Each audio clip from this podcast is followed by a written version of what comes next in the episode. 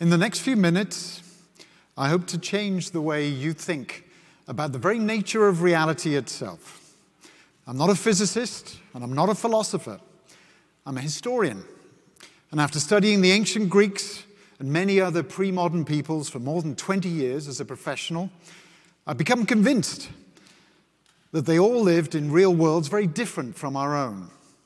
Now, of course, you and I here today, we take it for granted that there's just one ultimate reality out there our reality, a fixed universal world of experience ruled by timeless laws of science and nature. But I want you to see things differently. I want you to see that humans have always lived in a pluriverse of many different worlds, not in a universe of just one. And if you're willing to see this pluriverse of many worlds, it will fundamentally change, I hope, the way you think about the human past and hopefully the present and the future as well. Now, let's get started by asking three basic questions about the contents of our reality, the real world that you and I share right here, right now. First of all, what is it that makes something real in our real world? Well, for us, Real things are material things, things made of matter that we can somehow see, like atoms, people, trees, mountains, planets. By the same token, invisible, immaterial things like gods and demons, heavens and hells, these are considered unreal. They're simply beliefs, subjective ideas that exist only in the realm of the mind. To be real, a thing must exist objectively, in some visible material form, whether our minds can perceive it or not. Second, what are the most important things in our real world? Answer human things. People, cities, societies, cultures, governments, economies. Why is this? Well, because we humans think we're special. We think we're the only creatures on the planet who have things like language, reason, free will. By contrast, non human things to us are just parts of nature, a mere backdrop to human culture, a mere environment of things that we feel entitled to use however we want. And third, what does it mean to be a human in our real world? Well, it means being an individual, a person who lives ultimately for oneself. We think nature has made us this way, giving each and every one of us all of the reason, the right, the freedom, and the self interest to thrive and compete with other individuals for all of life's important resources. But I'm suggesting to you that this real world of ours is neither timeless nor universal. It's just one of countless different real worlds that humans have experienced in history. What then would another world look like? Well, let's look at one the real world of the classical Athenians in ancient Greece. Now, of course, we usually know the Athenians as our cultural ancestors, pioneers of our Western traditions, philosophy, democracy, drama, and so forth. But their real world was nothing like our own. The real world of the Athenians was alive with things that we would consider immaterial and thus unreal. It pulsated with things like gods, spirits, nymphs, fates, curses, oaths, souls, and all kinds of mysterious energies and magical forces. Indeed, the most important things in their real world were not humans at all, but gods. Why? Because gods were awesome, literally. They controlled all the things that made life possible sunshine, rainfall, crop harvests, childbirth, personal health, family wealth, sea voyages, battlefield victories. There were over 200 gods in Athens, and they were not remote, detached divinities watching over human affairs from afar. They were really there, immediately there in experience, living in temples, attending sacrifices, mingling with the Athenians at their festivals, banquets, and dances. And in the real world of the Athenians, humans did not live apart from nature. Their lives were dictated by the rhythms of the seasons and by the life cycles of crops and animals. Indeed, the land of the Athenians itself was not just a piece of property or territory, it was a goddess, a living goddess that had once given birth to the first Athenians and had nurtured and cared for all of their descendants ever since with her precious gifts of soils, water, stone, and crops. Indeed, if anything should pollute her soils with unlawful bloodshed, it had to be expelled immediately beyond her boundaries, whether it was a man, an animal, or just a fallen roof tile. And in the real world of the Athenians, there were no individuals. All Athenians were inseparable from their families.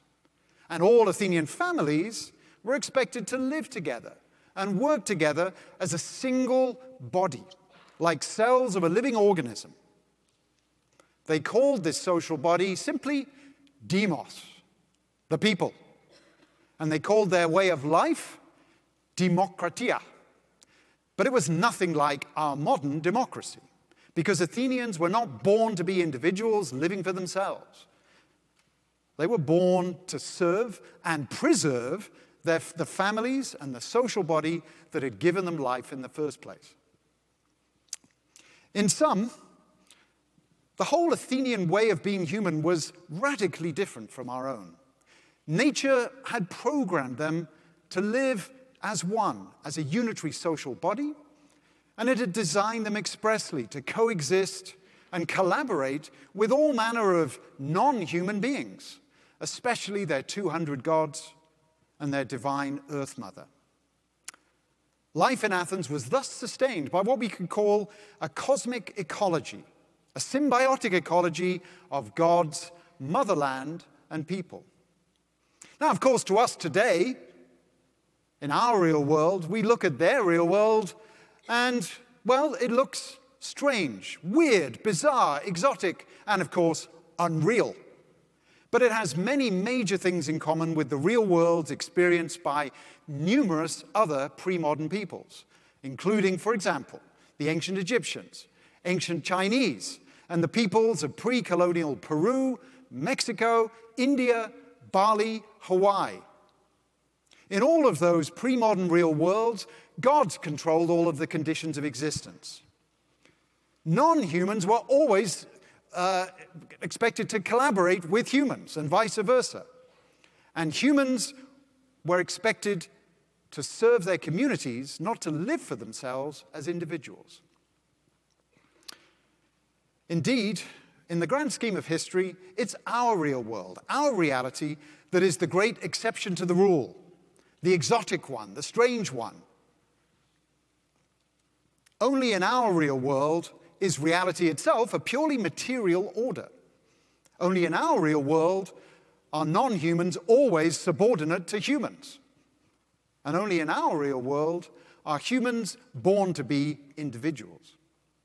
Why this uniqueness? Well, because our real world was shaped and forged in a unique environment, a historically unprecedented environment in early modern Europe, with its scientific revolution, its enlightenment, its novel, experimental capitalist way of life. Yet, despite this uniqueness, we just take it for granted that our reality is the one true reality. That all humans in history have lived in only our real world, whether they knew it or not. And just think for a moment of the colossal arrogance of this assumption. Basically, we're saying we modern Westerners are right about reality, and everybody else in all of history is wrong. Basically, we're saying that all of those extraordinary civilizations of the past were really just lucky accidents because they were all founded on nothing more than myths, illusions, and false ideas about reality. Why are we so certain that we're right? Why do we just take it for granted that we know more. Why do we struggle to take seriously the real worlds of pre modern peoples? Well, because we think our modern sciences provide the only truly objective knowledge of reality. But do they? For more than 100 years now, the very idea of an objective reality has been seriously and continually questioned by experts in many different fields, from physics and biology to philosophy. Basically, these experts would suggest that reality is not simply a material order given to us by nature. It is something that humans actively participate in producing when their minds interact with their environment. Here's a way to think about it. In order to make sense of experience, every people in the past, in effect, had to devise a model of the real world. They would then use that model as the basis for their whole way of life, all of its practices, its norms, its values. And if that way of life proved to be successful in practice, sustainable, then the truth of the model would be confirmed by the evidence of everyday experience. It works. And thus, once the model became internalized in minds and baked into the environment, the effect of a stable real world would be generated by ongoing interactions between the two, between minds on the one hand, environments on the other. Let's take a quick example. Why are we so convinced in our modern world that we're all ultimately natural individuals?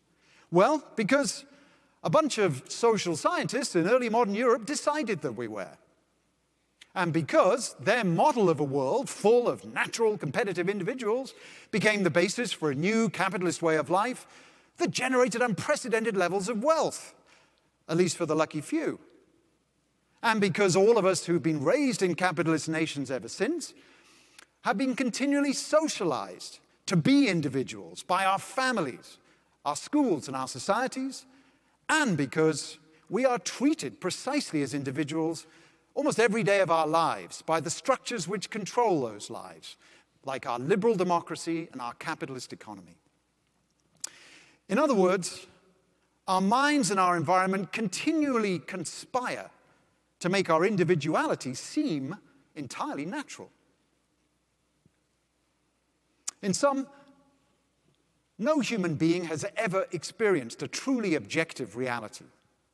Different peoples have always experienced different realities, each one shaped by whatever model of the world happened to be embedded in minds and environment at the time.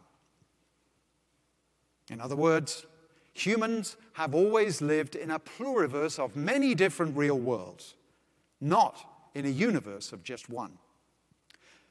Let me close with three thoughts that follow from this conclusion. First of all, we modern Westerners need to stop thinking that all pre modern peoples are somehow more primitive or less enlightened than ourselves. Their real world, with all their gods and magical forces, were just as real as our own.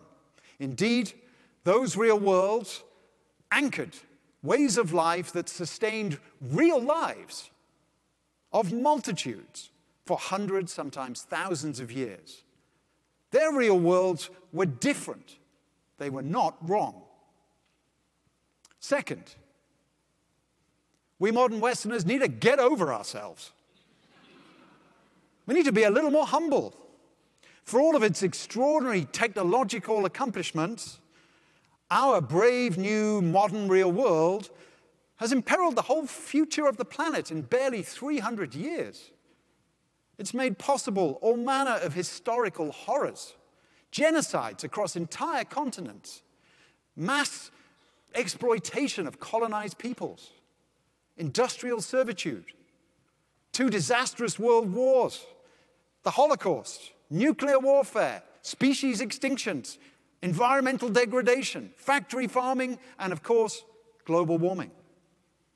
The evidence is there if you want to see it. Our model of reality has failed catastrophically in practice. Third, other models and other real worlds are possible. Other worlds are being lived right now as we speak in what remains of history's pluriverse. In places like Amazonia, the Andes, southern Mexico, northern Canada, Australia, and all the other places where indigenous peoples are struggling to preserve their highly sustainable ancestral ways of life, to prevent them being destroyed by modernity's ever expanding universe. I suggest that all of these non modern peoples, past and present, have so much to teach us about living more sustainable lives in other possible worlds. So let's start right now to try to learn from them before it's too late. Let's try to magnify our imaginations. Let's start to imagine other possible ways of being human in other possible worlds. Thank you.